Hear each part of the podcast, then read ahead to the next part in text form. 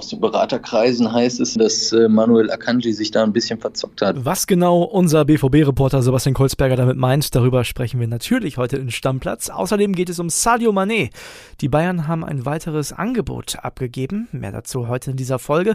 Wir sprechen über Marvin Duksch, über Philipp Kostic und natürlich auch wieder über Schalke 04. Ich bin André Albers. Stammplatz Dein täglicher Fußballstart in den Tag. Lange war es ruhig beim BVB um den Schweizer Nationalspieler Manuel Akanji. Vielleicht ein bisschen zu ruhig, denn die großen Angebote sind bis jetzt noch nicht reingeflattert. Darüber reden wir jetzt. Und zwar mit unserem BVB-Reporter Sebastian Kolzberger. Den rufe ich jetzt mal an. Anruf bei Sebastian Kolzberger. Kolsi, grüß dich, André. Wir haben uns ewig nicht gehört, Mensch. Ja, das stimmt. Ich war zwar nicht im Urlaub, aber naja. Hast nichts zu erzählen. kann, kann, kann, schon mal passieren. Ist ja auch Sommerpause, ne? Darf man ja nicht vergessen. Ja, und trotzdem wird's heiß bei euch in Dortmund. Also, da ist ja der eine oder andere, den der BVB noch loswerden möchte. Bei einem hat man eigentlich gedacht, da gibt's keine Probleme. Der hat genug Interessenten, nämlich Manuel Akanji. Sieht jetzt doch nicht so aus, ne? Ja, also er hatte ja damals äh, im Frühjahr zwei Vertragsangebote vom BVB vorliegen, die er beide abgelehnt hat. Eins über 8 Millionen, eins über 9,5 Millionen circa. Und ja, damals hat er eine sehr, sehr gute Saison oder zu dem Zeitpunkt eine sehr gute Saison gespielt. Und Manchester United hatte schon mal leicht angeklopft. Danach kamen noch Arsenal London und Juventus Turin auf ihn zu und haben ein loses Interesse bekundet. Ja, seitdem ist es dann ein bisschen ruhiger geworden. Zum einen liegt es daran, dass er immer wieder mit äh, Verletzungsproblemen zu kämpfen hat. Und vielleicht sind auch seine Gehaltsforderungen, die er hat, einfach für den einen oder anderen Verein ein bisschen zu hoch. Jetzt ist es aber ja so, der BVB hat sich sehr gut in der Innenverteidigung verstärkt. Die haben Schlotterbeck geholt, die haben Süle geholt, Hummels ist ja auch noch da. Also Akanji, vier solche Granaten, einer zu viel, oder? Ja, also für ihn sieht es ja definitiv nicht rosig aus. Also die Dortmunder waren sicherlich auch nicht glücklich darüber, wie seine Absage damals verlaufen ist. Ähm, erst hat er gar nicht auf die Angebote reagiert und relativ spät dann abgesagt. Und Dortmund wollte ihn ja unbedingt halten, weil sie in ihm halt auch einen Führungsspieler gesehen haben, der ja auch schließlich im Mannschaftsrat ist. Die Entscheidung Entscheidung, dass er dann den Vertrag nicht verlängern will, hat er erst relativ spät kommuniziert. Das war natürlich ein Thema, was, was natürlich für, für auch ein bisschen Unruhe, Ärger sorgt. Und naja, damit hat er seine Tür beim BVB eigentlich zugemacht, weil Dortmund, wie du schon gesagt hast, sie haben mit Süle und Schlotterbeck zwei Top-Innenverteidiger geholt. Mats Hummels ist auch noch da. Also ich kann mir nicht vorstellen, dass äh, Edin Terzic, wenn Akanji noch keinen Verein in der Sommervorbereitung gefunden hat, dass er großartig in Testspielen auf ihn setzen wird. Und wenn es dann richtig losgeht, erst recht nicht, weil Akanji und BVB, das hat keine Zukunft mehr. Und warum sollte man auf so einen Spieler dann noch setzen, wenn man Top-Leute in der Hinterhand hat. Glaubst du, der hat sich verzockt oder ist das noch zu früh, um das zu sagen? Ja, aus den Beraterkreisen heißt es, dass äh, Manuel Akanji sich da ein bisschen verzockt hat, weil er hätte ein lukratives Angebot bekommen in Dortmund, hätte sein Gehalt fast verdoppelt, verdient jetzt 5 Millionen, spielt international, Champions League immer, spielt auch um Titel mit. Natürlich ist es sein Wunsch, nach England zu gehen. Aber wenn man ehrlich ist, also ich glaube, Manchester United hat es nicht geschafft, in die Champions League zu kommen. Ob er sich da sportlich wirklich verbessert, wage ich zu bezweifeln. Und deswegen sieht es momentan danach aus, als wenn er sich da ein bisschen verzockt hat. Jetzt ist natürlich die Frage, was macht der BVB?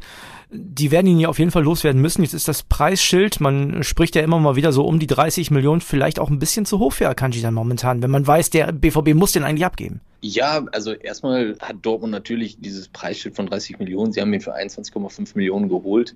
Er ist ein Top-Alter mit 26 Jahren.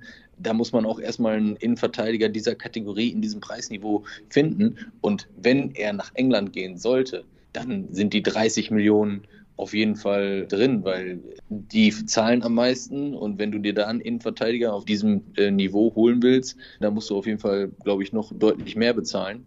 Und da klingen 30 Millionen schon fast wie ein Schnäppchen. Aber ich bin mir sicher, dass die Dortmunder da auch eine Lösung finden werden. Also ich kann mir nicht vorstellen, dass sie, wenn es hart auf hart kommt, darauf beharren, sondern wie es immer so ist, dann wird man einen Mittelweg finden. Vielleicht sind da 25 Millionen plus Nachschläge, die man dann irgendwie als Bonus und top bekommt, wenn er irgendwelche Ziele erreicht, drin. Aber de facto wird es so sein, dass Akanji in Dortmund keine Zukunft mehr hat. Eine Frage habe ich noch an dich. Äh, wir beide haben ja immer so ein bisschen gewitzelt über Nico Schulz und sein Gehalt. Jetzt soll Lazio Rom da dran sein. Ist das eine heiße Spur? Nee, überhaupt nicht. Also nach meinen Infos ist da gar nichts dran, dass irgendeine Ente aus Italien, die wieder nach Deutschland rüberschwappte. Also die Römer sollen wohl kein Interesse haben. Zumindest ist da auch noch nichts in Dortmund eingetroffen. Und naja, es wäre zumindest ein Verein, der vielleicht ansatzweise das Gehalt von Nico Schulz zahlen könnte. Wobei ich glaube, es ist auch jedem klar, dass äh, Nico Schulz in den letzten Monaten Jahren auch nicht so viel gespielt hat und auch nicht so viel Überzeugungsarbeit leisten könnte, um sein Gehalt bei dem nächsten Verein in diesen Höhen von rund sieben Millionen Euro zu rechtfertigen. Also Abstriche wird er auf jeden Fall machen müssen, aber ich glaube nicht, dass es in Italien sein wird. Alles klar, Kohlsi. Ich danke dir und äh, wenn es was Neues gibt, lass diesmal nicht so lange auf dich warten, ja? Ja, vielleicht hören wir uns schon morgen. Ich bin gespannt. Alles klar, bis dann. Ciao, ciao. Ja, das Thema Manuel Akanji wird den BVB wohl noch ein paar Wochen beschäftigen. Bei mir ist jetzt mein Podcast-Kollege Kili. Alles gut bei dir? Ja, bei mir ist alles gut. Bei dir? Na klar, weißt du doch. Und ich würde sagen, wir reden mal über Manuel Akanji. Also irgendwie so ein bisschen verzockt, oder? Da schien der Wechsel ja schon lange klar und jetzt ist noch gar kein Angebot eingetroffen. Ja, er hat sich ja früh festgelegt, möchte den Vertrag über 2023 hinaus nicht verlängern. Der BVB hat sich neues Spielermaterial besorgt. Der wird potenziell nächste Saison noch auf der Bank sitzen. Ja. Ich glaube, für den BVB ist die Situation dann viel schlimmer, weil sie wirklich Abermillionen auf der Bank sitzen haben. Genau, ja und die hatten das Problem ja auch erst mit Bürki. Ne? Genau, das äh, zieht sich jetzt weiter fort. Ne? Es ist halt nicht nur Roman Bürki wie letztes Jahr, Manuel Kanji jetzt, vielleicht auch Nico Schulz noch. Da kommen noch einige potenzielle Namen dazu, die viel, viel Geld verdienen und das ist für den BVB natürlich blöd. Manuel Kanji, äh, ja, kann träumen von England, wie er will. Ich glaube, Kategorie Manchester United wird es erstmal nicht. Und das für den BVB BVB, sagen wir mal auf Deutsch gesagt, beschissen. Ja, wird man auf jeden Fall sehen, selbst wenn es Manchester United wird. Cool, sie hat das ja schon richtig gesagt. Also, die spielen ja auch nicht in der Champions League. Ne? Klar, große Strahlkraft, aber trotzdem sportlich auf jeden Fall keine Verbesserung. Interessant ist es in England und in der Bundesliga auch noch andersrum, denn es gibt Leute aus England, die in die Bundesliga wechseln möchten. Stichwort Sadio Mané. Ne? Der ist heiß auf die Bayern. Und da habe ich eine Sprachnachricht von unserem Bayern-Insider Christian Falk. WhatsApp ab. Hallo André, da ist der Bayern Insider. Der heißeste Transfer des Sommers, der nimmt langsam Formen an. Bayern pokert mit Liverpool um Sadio Mané. Und am Wochenende, ja, da hat Bayern angefangen, 25 Millionen Euro plus 5,5 Millionen Euro am Boni. Das war das erste Angebot. Die Bayern-Bosse haben sich gedacht, starten wir mal mit einem respektvollen Angebot. Da haben sie nämlich an Thiago gedacht. Den haben sie nach dem Champions League Sieg 2020 für eine ähnliche Summe nach Liverpool ziehen lassen. Und so haben sie wirklich die Verhandlungen begonnen. Die haben ehrlich gesagt schon ein bisschen damit gerechnet, dass Liverpool das natürlich nicht annimmt. Die haben natürlich gleich mal 50 aufgerufen. Und jetzt, ja, jetzt geht man in so Schritten aufeinander zu. Wir haben gehört, am Dienstag hat Brazzo das zweite Angebot folgen lassen, 27,5 Millionen Euro und diesmal ein Boni von 7,5 Millionen Euro. Wobei, da hat Bayern ein bisschen bei der Erreichbarkeit geschraubt. Da müssen auch Ziele drin sein, wie Champions League, wie Ballon d'Or für Sadio Mané. Also wird ein bisschen schwieriger zu erreichen, aber das ist es den Bayern dann auch wert, wenn es denn so kommt. Aber das ganz, ganz große Ziel von Prazzo ist jetzt, die Liverpool-Bosse an den Tisch zu bekommen. Wir haben gehört, er möchte unbedingt mit denen nach England und dann treffen und dort dann alles fix machen. Oliver Kahn soll auch mit an Bord sein, um die Liverpooler zu überzeugen. Und die Bayern haben natürlich einen riesen Trumpf in der Hand.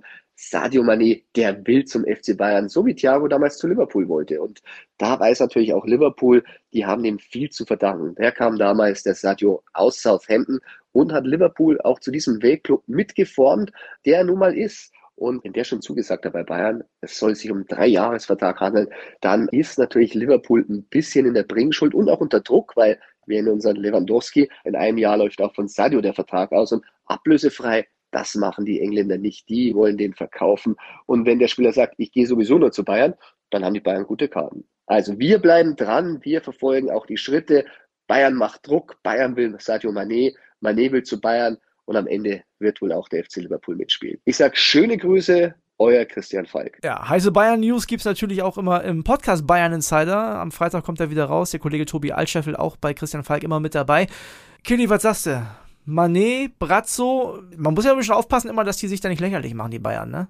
Ja, ich erwarte von Brazzo auch, dass er da hinfliegt und sich um den Spieler bemüht, ne? Ja. Also Ich glaube nicht, dass sie sich lächerlich machen, was die Personalie Sadio Mané äh, betrifft. Erstmal da die Pole Position inne zu haben, was bei was den Spieler oder was die Gedanken des Spielers angeht, ist schon sehr sehr gut. Ja, die werden sich schon einig sein. Also machen wir uns ja, nichts die vor. sind sich einig, das ist ein potenzieller Weltstar für die Bundesliga, was ich überragend finde, wo der jetzt auch spielt, Bayern, Dortmund, wo auch immer. Die Bayern sind die einzigen, die sich finanziell so eine Kategorie Spieler leisten können. Also ich hoffe am Ende, dass man sich auch mit Liverpool da irgendwie einig wird. Ja, aber es sind ja verrückte Konditionen, so diese Bonusbedingungen dann, ja, wenn der die Champions League gewinnt und Weltfußball oder den Ballon d'Or holt, ja Leute. Ja gut, das ist natürlich verrückt vom Brazzo, ne? Also wenn er denkt, dass Liverpool darauf eingeht, dann weiß ich nicht, dann ist er ein Viertligamanager oder noch schlechter. Also ist aber auch eine dämliche Aussage. Ein dämliches Angebot dann auch mit äh, Bonuszahlungen für x-mal Champions League und x-mal Weltfußballer. Ja, und vor, vor allem geht es dann ja auch um siebeneinhalb Millionen Bonus, hatte Fagi, glaube ich, gesagt, und nicht um 30. Weißt du, wenn du sagst, ja, ihr kriegt doch mal 30 Millionen, wenn der, wenn wir die Champions League gewinnen und der wird Ballon d'Or, ja, okay.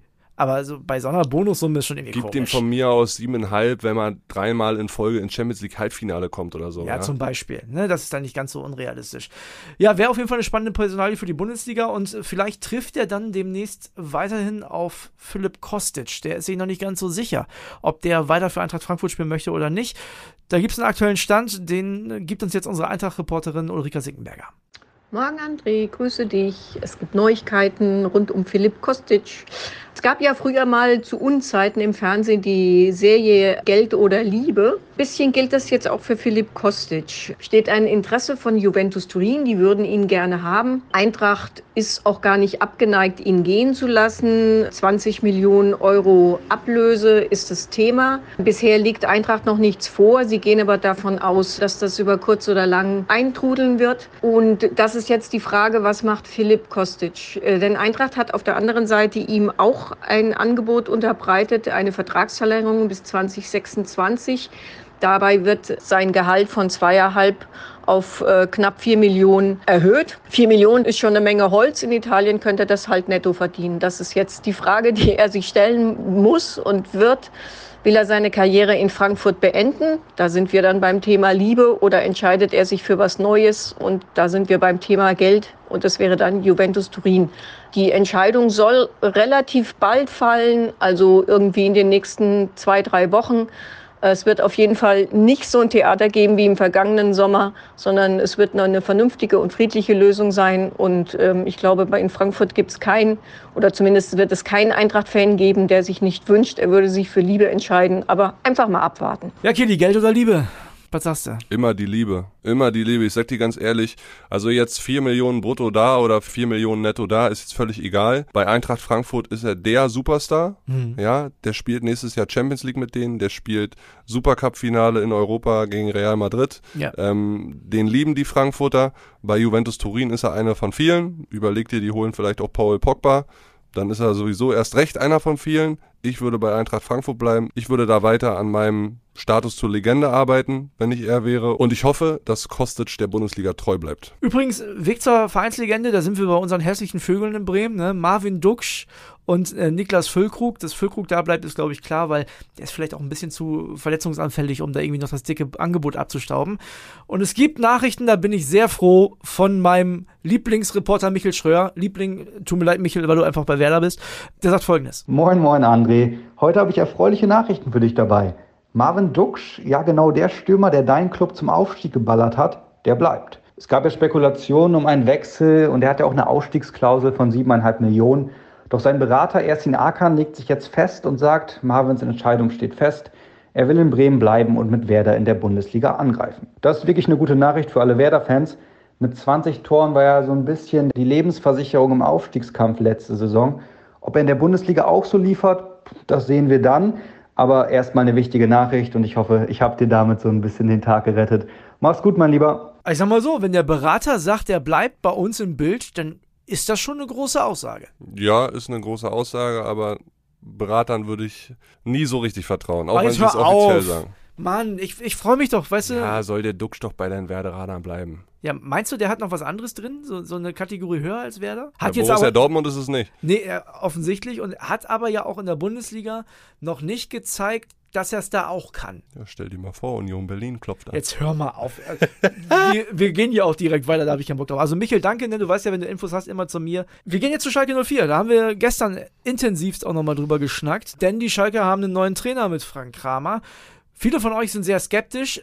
Kili, und jetzt kommt's, wir haben aber auch andere Stimmen bekommen. Hören wir jetzt mal kurz rein. Ja, endlich sehen es auch mal Leute so wie ich. Hi, ich bin ja eigentlich Köln-Fan, was interessiert mich Schalke, aber mich hat das heute fuchsteufelswild gemacht. Die steigen auf, haben eine riesen Euphorie, bekommen einen Trainer, mit dem sie unglücklich sind und dann ist die ganze Euphorie wieder weg. Schalke ist so ein cooler Verein. Ähm, die sollen mal die Kirche im Dorf lassen. Als der Büskens kam, war auch nur Theater, oh, wie kann man nur, mit dem geht nichts. Und dann war er der Heilsbringer. Der gute Herr Kramer, der ist doch nichts als anderes als der junge Zwillingsbruder vom Büskens. Der wird das genauso unaufgeregt machen. Und wenn er Glück hat, funktioniert's. Und wenn nicht, dann eben nicht. Aber dem von vornherein zu verdonnern, weil man auf Schalke immer noch glaubt, man müsste mit den Großkopferten äh, anbandeln. Einfach mal Kirche im Dorf lassen und dem guten Mann eine Chance geben, hat bei Mike Büskens auch funktioniert. So, ich höre gerade im wunderschönen Ruhrpott eure Folge zum Thema Kramer. Wenn du dir anguckst, dass der Kramer in der vorigen Saison aus den letzten zwölf Partien 17 Punkte geholt hat mit den Bielefelder und hat die Liga gehalten, dann ist das ein Top-Mann.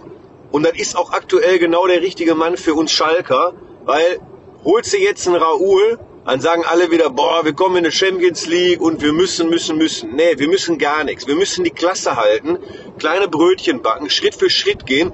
Und der Verein muss so aufgestellt werden, dass die scheiß Schulden mal irgendwann weg sind, dass du dich in der Bundesliga jetzt wieder fest etablierst, guckst, dass du nicht runtergehst, dass du das Mittelfeld sicherst die nächsten zwei, drei Jahre. Und dann musst du gucken, dass aus der knappen Schmiede genug nach oben kommt. Da gibt es acht Talente bis zum Abwinken. Und dann sind wir in fünf bis acht Jahren wieder in der Champions League. Und ich sage euch eins, in den nächsten 15 Jahren holt der S04 endlich die Schale nach Hause. Das haben wir alle verdient. Deutscher Meister S04. Das ist der Optimismus, den ich von Schalke-Fans kenne, den möchte ich hören. Aber das ist ja auch alles richtig, was sie gesagt haben. Ne? Schenkt dem Mann ein bisschen Vertrauen. Schalke 04 wird nicht mehr in der höchsten Kategorie anklopfen, sowohl was Trainer angeht, als auch was Spieler angeht. Guckt die Transfers von gestern an. Tobias Mohr kenne ich nicht. Florent Mollet, ein Franzose, kenne ich auch nicht. Das kenne ich von FIFA. Ja, das ist die Kategorie, in der Schalke momentan fischt. So geht es ihnen auch bei Trainern. Also ich weiß nicht, was bestimmte Fans dort erwarten und ich fand jetzt eigentlich die Aussagen von den beiden Hörern Hörern echt angenehm, weil letztendlich gibt ihm eine Chance und hofft auf den Klassenerhalt und alles ist gut für Schalke 04 am Ende der kommenden Saison. In der Reihenfolge waren das übrigens Olli und Julian, ja, und also Julian klang ja schon sehr optimistisch, ne? Also ja, ich, ich sehe Schalke nicht als deutscher Meister, auch nicht in den nächsten 15 Jahren. Ja, ob es jetzt 30 oder 40 Jahre noch on top zu den über 50, die es schon sind, dazukommen, ist dann auch egal, ne? Einen haben wir noch, und zwar Enrico Maaßen. Dir sagt der Name wahrscheinlich was, weil du BVB-Reporter gewesen bist. Sehr, sehr gute Arbeit geleistet, der Mann im BVB-Nachwuchs. Äh, hat sich absolut verdient, jetzt wirklich ganz oben anzuklopfen bei einem Bundesligisten wie im FC Augsburg. Ich bin gespannt, was er da für Arbeit leisten wird. Ist absolut bekannt dafür, junge, talentfähige Spieler zu entwickeln. Mit dem hat äh, der FC Augsburg wirklich einen Golfgriff gemacht und wünsche ihm alles Gute. Sehr, sehr guter Mann. Ist halt die Frage, ob der zu den Ansprüchen von Stefan Reuter passt. Ne? Wir erinnern uns, letzte Saison war er ja der Meinung, mit dem Kader wäre noch viel viel mehr drin gewesen als der sichere Klassenerhalt. Ja, und vielleicht kann ja Enrico Maaßen sogar noch mehr aus so einem Kader herausholen. Ne? Das ist immer die Frage, wie gut ist der Kader wirklich letztendlich. Bin ich auf jeden Fall sehr gespannt. Ähm, was ich ein bisschen ja, merkwürdig ist vielleicht das falsche Wort, aber was mich ein bisschen überrascht ist, was eigentlich mit den gestandenen Bundesliga-Trainern? Wieso kriegen die keine Jobs mehr? So Bruno Labbadia zum Beispiel. Den hätte ich in diesem Sommer auf jeden Fall bei den Bundesliga. Mirko Slomka. Auch, ja, aber hätte ich auf jeden Fall, also Labbadia auf jeden Fall, hätte ich bei irgendeinem Bundesligisten erwartet. Ist alles nicht passiert. Ja, aber der, aber der Trend geht ja immer weiter zu jungen, ambitionierten Talent. Entwicklungstrainern, so ja. will ich es mal formulieren. Ne? So, der Trend ist seit drei, vier Jahren da und der wird auch so weitergehen. Bestimmt, weil Peter Neurohrer gerade im Urlaub ist in Kroatien, habe ich gesehen bei seinem Facebook-Account. Ja, schönen Urlaub, Peter. Ja. Peter, Grüße in die Sonne ne, und viel Spaß, erhol dich gut. Das war's für heute mit Stammplatz. Morgen bist du wieder am Start. Wie immer. Hast Bock? Natürlich, klar. Stammplatz, beste Podcast. Oder? Sagt ehrlich. Ja, ist so. Tschüss, bis morgen. Ciao. Stammplatz. Dein täglicher Fußballstart in den Tag.